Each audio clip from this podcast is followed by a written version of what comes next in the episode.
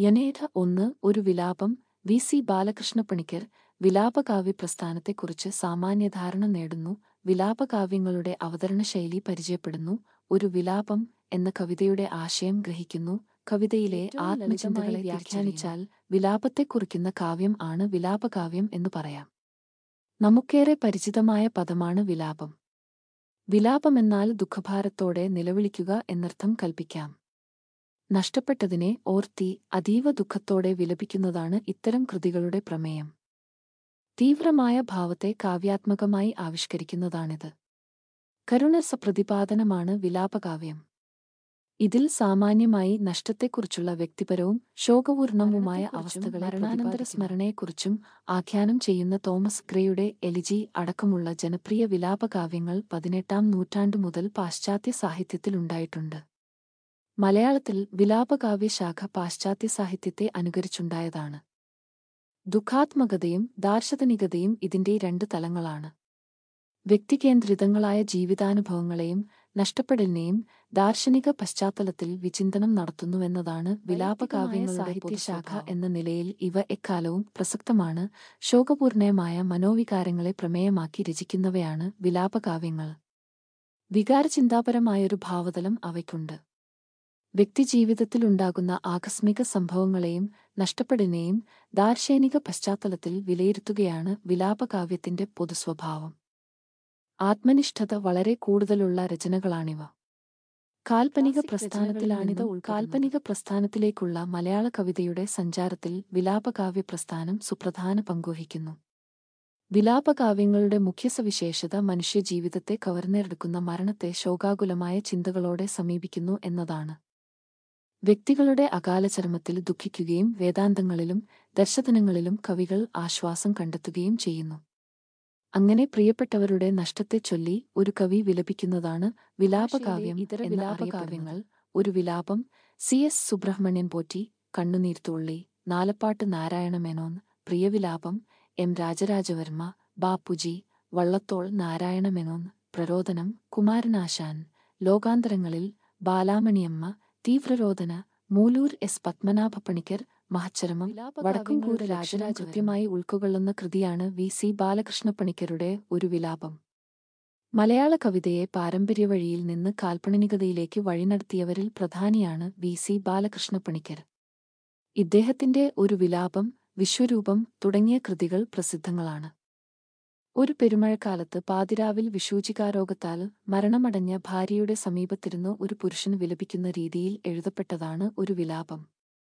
ആദ്യത്തെ ആറ് ശ്ലോകം പ്രകൃതിയുടെ ഭീകരാന്തരീക്ഷത്തെ വർണിപ്പക്കുന്നതാണ്. പിന്നെയുള്ള നാല് ശ്ലോകങ്ങളിൽ നായകൻ തന്റെ നായികയ്ക്ക് യാത്രാമംഗളം നേരുകയും ഇനിയൊരു ജന്മമുണ്ടെങ്കിൽ പണ്ടേ പോലെ നമ്മൾക്കിരുവർക്കും മുമ്പത്തേതുപോലെ ഒന്നിച്ചിരുന്ന് ആനന്ദവേളകൾ അനുഭവിക്കാമെന്നാശിക്കുകയും ചെയ്യുന്നു. അതിനുശേഷമുള്ള അടുത്ത മൂന്ന് ശ്ലോകങ്ങളിൽ നായിക ഗുണവർണയാണ്. തുടർന്ന് നായകന് തന്റെ പ്രേയസിക്ക് ഈ വിധം ദുരനുഭവം ഉണ്ടായല്ലോ എന്നോർത്തു വിലപിക്കുന്നു. അടുത്ത അഞ്ചു ശ്ലോകങ്ങളിൽ അദ്ദേഹം പ്രകൃതിശക്തികളുടെ നിരന്തര പരിണാമങ്ങളെയും മനുഷ്യജീവിതത്തിന്റെ ക്ഷണഭൂരതയും കുറിച്ച് വാചാലനാകുന്നു. ഒടുവിൽ തത്വജ്ഞാനത്തെയും നായകൻ കൂട്ടുപിടിക്കുന്നു.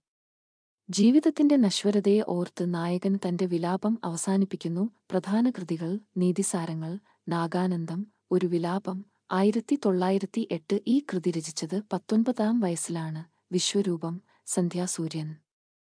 മീനാക്ഷി നിശ ശീലാവതി മഴക്കാറിലെ ആദിത്യൻ മങ്കിഗീത രണ്ട് മുക്തകങ്ങൾ വർഷാചന്ദ്രൻ സാമ്രാജ്യഗീത സാമ്രാജ്യഗാഥ ഭൂപാലമംഗളം ഹാനോവർ വംശാവലി ബാലാപഞ്ചകം പനി ദുർഗാഷ്ടകം ഒരു സ്തുതി ശ്രീവാസുദേവാഷ്ടകം അരോഗത്വമേകണമമ്മേ ദേവീസ്തവം ഇന്ദുമതി സ്വയംവരം എന്ന നാടകവും. അത്യനുരാഗം ഭാഷാശാകുന്തളം ജന്മകവികൾ എന്നീ നിരൂപണ ഗ്രന്ഥങ്ങളും വി സി ബാലകൃഷ്ണപ്പണിക്കരുടേതാണ്. കീവേഡ്സ് മനോവികാരം കാൽപ്പനിക പ്രസ്ഥാനം ആത്മചിന്ത പ്രതീകാത്മകമായ ഏറ്റവും ശ്രദ്ധേയമായ കൃതിയാണ് വി സി ബാലകൃഷ്ണ പണിക്കരുടെ ഒരു വിലാപം. ആയിരത്തി തൊള്ളായിരത്തി ഒൻപതിൽ കവനകൗമുദിയിലാണ് ഒരു വിലാപം എന്ന വിലാപകാവ്യം പ്രസിദ്ധീകൃതമായത്. പെരുമഴയുള്ള ദിവസം അർദ്ധരാത്രി അന്തരിച്ച ഭാര്യയുടെ സമീപത്തായി ദുഃഖിച്ചിരിക്കുന്ന പുരുഷനെ അവതരിപ്പിച്ചുകൊണ്ടാണ് ഈ വിലാപകാവ്യം ആരംഭിക്കുന്നത്. ഇഷ്ടഭാജനത്തിന്റെ മരണം വിഷൂചിക കോളർ ബാധിച്ചാണ് സംഭവിച്ചത്. അയാൾ പ്രിയതമയുടെ ഉടൽ തലോടിക്കൊണ്ട് തന്റെ നഷ്ടമോർത്ത് കരയുന്നു. പിന്നെ കുറച്ചൊരു ആശ്വാസം ലഭിക്കുന്നതിനായി തത്വചിന്തകളെ കൂട്ടുപിടിക്കുന്നു. ഒടുവിൽ പരാശക്തിയിൽ ആശ്വാസം തേടുന്നതായി വിശ്വസിച്ച് ഭാര്യയുടെ സൽഗുണങ്ങൾ ഓർമ്മിക്കുകയും ദാമ്പത്യ ജീവിതത്തിൽ ഇരുവരും പങ്കിട്ട നിമിഷങ്ങളെ തിരിച്ചറിഞ്ഞ് ആനന്ദിക്കുകയും ചെയ്യുന്നതോടെ അയാൾ അല്പം സമാധാനിക്കുന്നു. അടുത്ത ജന്മത്തിലും തങ്ങൾക്ക് വീണ്ടും ദമ്പതികളായി പിറക്കാമെന്ന പ്രത്യാശയോടെ കാവ്യം അവസാനിക്കുന്നു. ഇരുപത്തിയേഴ് ശ്ലോകങ്ങൾ മാത്രമുള്ള ഈ കാവ്യം മനുഷ്യജീവിതത്തിന്റെ നശ്വരതയിൽ നിന്നാരംഭിച്ച് ദുർവിധി സമ്മാനിക്കുന്ന ആഘാതങ്ങളിൽ പകച്ചു പിന്നീട് മരണാന്തരം ജീവിതം തുടങ്ങാമെന്ന പ്രത്യാശ പങ്കുവച്ചുകൊണ്ട് അവസാനിക്കുന്നു. അന്തരിച്ച ഭാര്യയുടെ സമീപം അർദ്ധരാത്രി ദുഃഖിച്ചിരിക്കുകയാണ് ഭർത്താവ്. പ്രകൃതി നിശ്ചലമായി ഈ രംഗത്തിന് സാക്ഷ്യം വഹിക്കുന്നു. വിലാപകാവ്യത്തിന് യോജ്യമായ അവതരണ ശൈലിയാണ് ഇവിടെ കവി ഉപയോഗിച്ചിരിക്കുന്നത്.